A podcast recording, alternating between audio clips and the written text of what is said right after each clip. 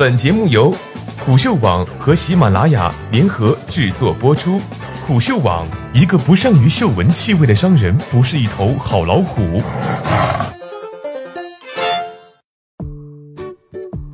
出海加二 B，字节跳动的 Lark 打的是什么算盘？作者：M.R. Puppy Bunny。进入二零一九年，字节跳动着急做的第一件事就是宣布系列新产品的发布。先是二 C 的多闪，之后是二 B 的 Lark。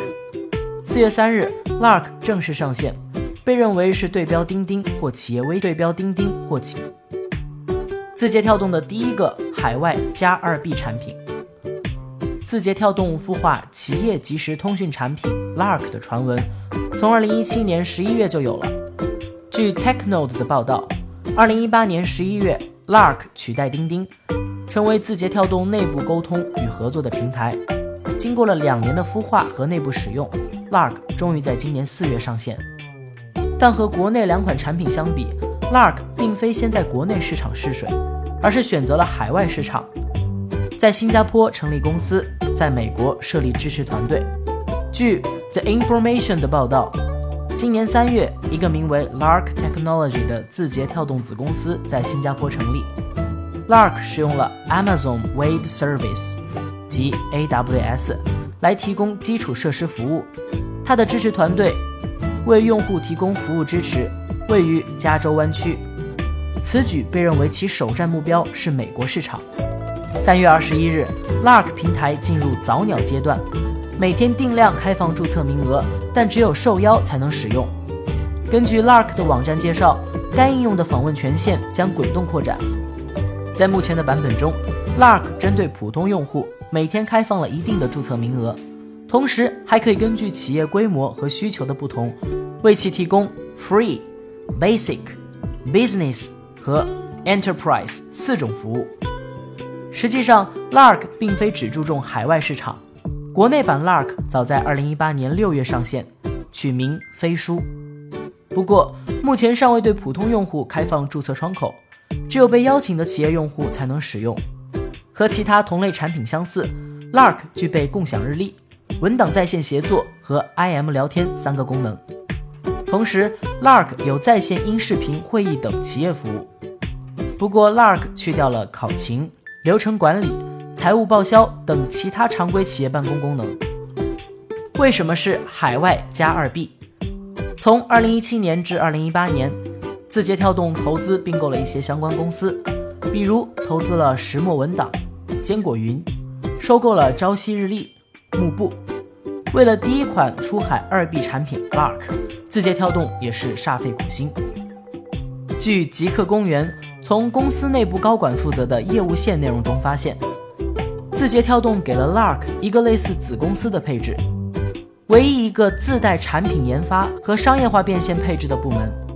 Lark 受到高度重视，字节跳动还计划到今年年底将 Lark 的团队规模扩大一倍至一千人。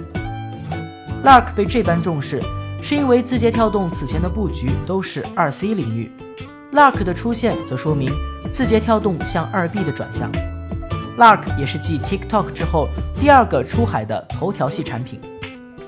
二零一八年，张一鸣在回答钱颖一提出的下半场新用户红利消失，头条如何应对的问题时，提到了两点：场景更丰富加价值链更深。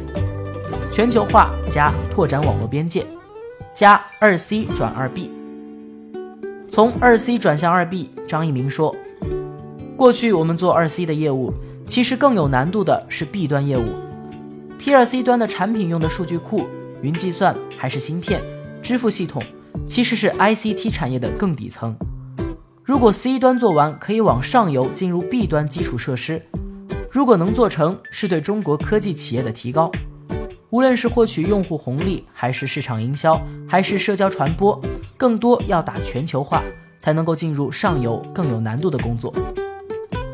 可以肯定的是，在二 C 领域已经积累沉淀的字节跳动，早就开始了向二 C 的转身。至于为什么选择出海，首先基于张一鸣的判断，在二零一六年十一月的乌镇互联网大会上，张一鸣指出。中国的互联网人口只占全球互联网人口的五分之一。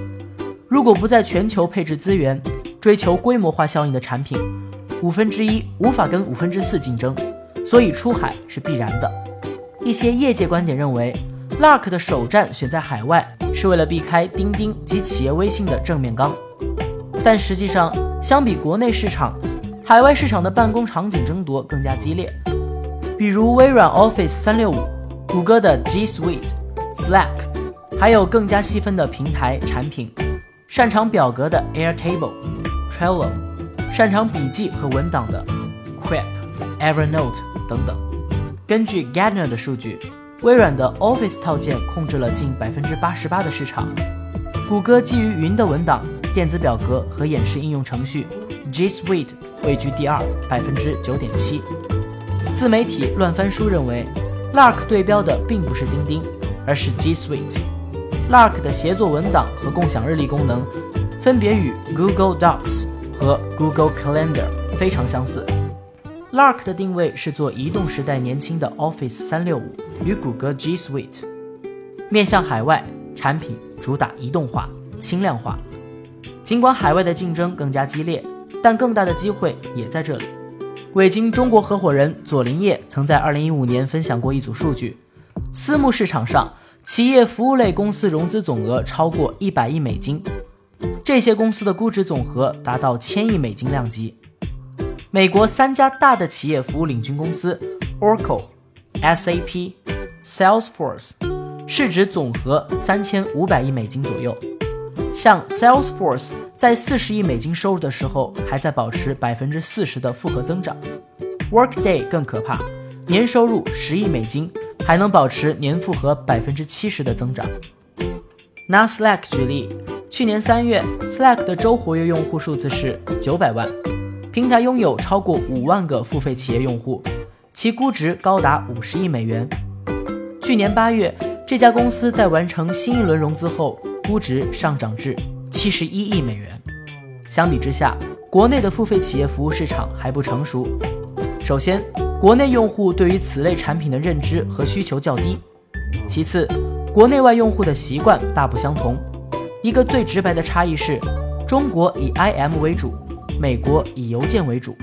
国内用户仍然停留在以 IM 即时通讯为主要通讯方式，基本靠微信群聊就能实现，且不习惯于把任务项目线上化。而国外用户则相反，比如美国公司以异步沟通为主。借用一位在美工作的工程师的经历，硅谷很多公司的沟通有明确的 guideline，员工手册里面就有何时沟通，采用何种方式，写得很清楚。邮件、Trello、Slack、IM，何时该用，怎么用都是很明确的。引用深享的观点，国内企业办公套件的选择更多的是一个自上而下的过程，核心满足的是企业决策者对管理的考量。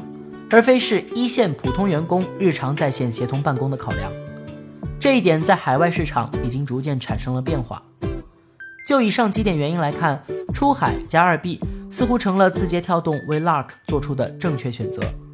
至于这条路是否走得通，还需要时间验证。